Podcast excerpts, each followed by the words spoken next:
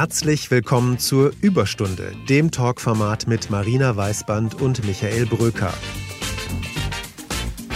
Heute zu Gast in der Überstunde Bundesgesundheitsminister Jens Spahn zum Thema Demut.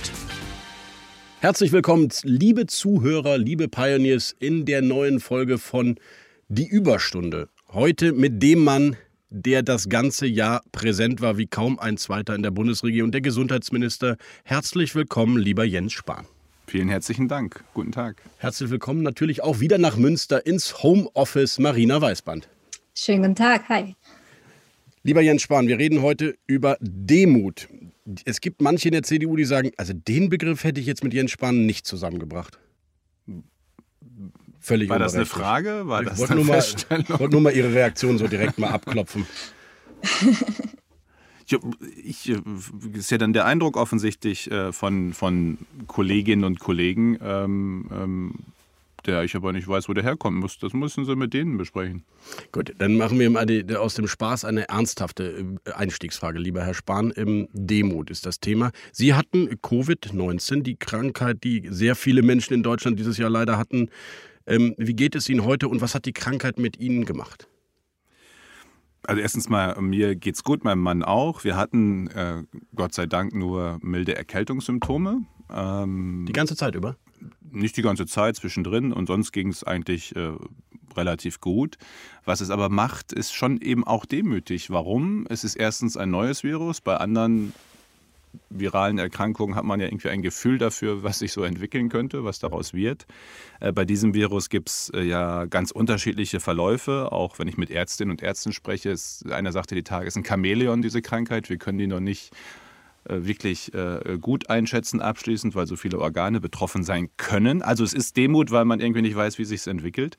Ähm, und damit habe ich eben auch gespürt, wie es ja mittlerweile über eine Million Deutschen äh, und vielen Millionen Menschen auf der Welt geht und gegangen ist.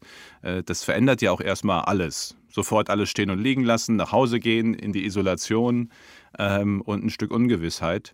Ähm, und das war schon nochmal was anderes, als es zehn Monate zu managen sozusagen und politisch damit umzugehen. Gibt es etwas, das Sie als Gesundheitsminister aus dieser Erfahrung mitgenommen haben? Erstmal ein gutes oder besseres ähm, Bewusstsein auch dafür, wie es eben all denen in Quarantäne und Isolation geht. Man muss ja immer mal dran denken. Stand heute sind Hunderttausende Deutsche in Isolation oder Quarantäne, also über Tage zu Hause, auf äh, sich bezogen, wie man es sonst selten ja im Leben noch äh, ist, äh, mit der Möglichkeit nicht rauszugehen. Ähm, und zum Zweiten habe ich erlebt, auch im Gesundheitsamt, auch das war mal eine andere Perspektive, ähm, das wahnsinnig unter Stress war, das auch natürlich nicht so hinterhergekommen ist wie vielleicht noch im Sommer und gleichzeitig aber auch sehr professionell und unaufgeregt. Und das war dann auch wohltuend. Sind Sie jetzt gesund wieder oder kennen Sie selbst mögliche Langzeitfolgen? Ich bin, soweit ich das überblicken kann, gesund, aber was über die Definition von gesund kann man auch eine ganze Überstunde machen übrigens. Aber äh, äh, mir geht's gut. Also Lungenschäden oder sowas. Alles. Keine Atemnot mehr, wenn Sie die Treppen hochgehen. Nein, nicht mehr als sonst vorher schon. Ist wichtig, weil wir brauchen ja einen gesunden Gesundheitsminister. Ja, ja, ich bin topfit, alles gut. Sagen Sie mal in der Pandemie und Demut. Ähm, manchmal hat man das Gefühl, wenn dort die sehr selbstbewussten Ministerpräsidenten auf die Kanzlerin zusammentreffen, dann geht es auch sehr viel darum, wer profiliert sich wie. Kaum sind Beschlüsse gefasst. Jetzt jüngste wieder vorgestern kommt Markus Söder um die Ecke und will wieder Verschärfungen. Ich habe gar nicht das Gefühl, dass die Pandemie und die Unsicherheit auch bei den Politikern zu einer Art Selbstreflexion geführt hat.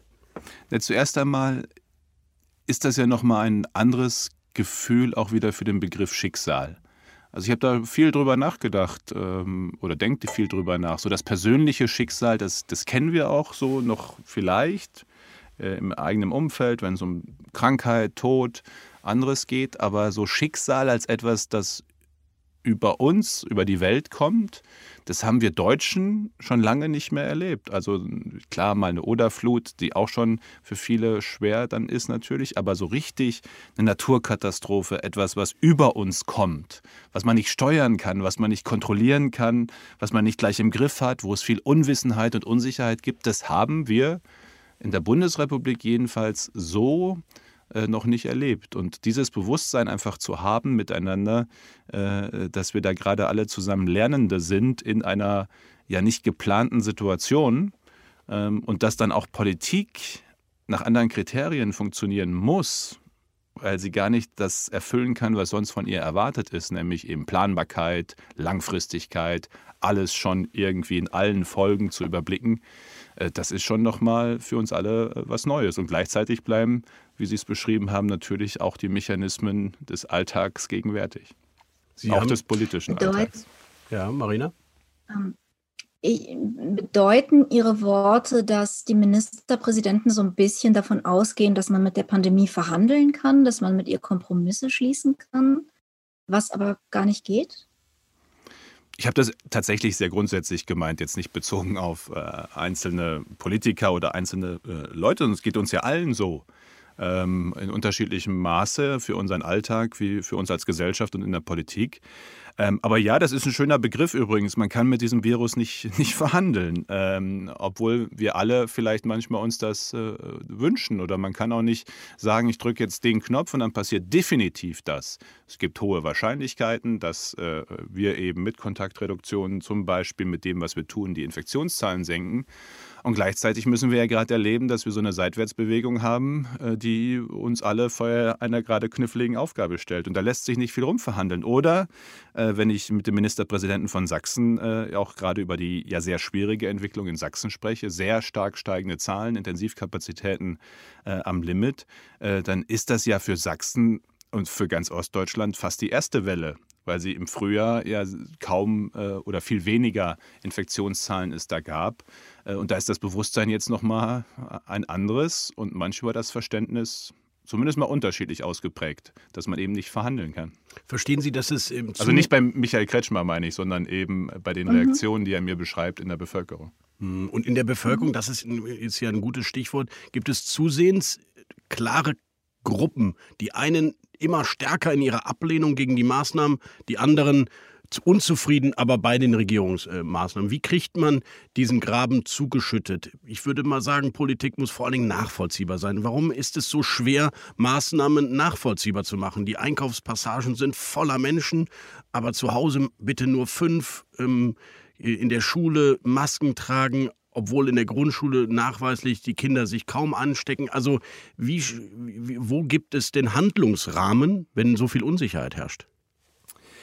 Der wichtigste Handlungsrahmen, wenn man so will, oder das Wichtigste, was wir haben in dieser Pandemie, ist am Ende die wirkliche Bereitschaft aus innerer Überzeugung der Bürgerinnen und Bürger auf sich und auf andere zu achten. Meine feste Überzeugung mhm. ist, wir können und wollen auch in unserer freiheitlichen Gesellschaft nicht mit staatlichem Zwang all das erreichen, was notwendig ist. Wissen Sie, wenn ich jetzt diese Debatten über Weihnachten, dann kriege ich ja immer gesagt, ja, jetzt darf ich ja an jedem Weihnachtstag zehn Leute einladen und die Schulklasse meines Sohnes, wenn alle unter 14 sind.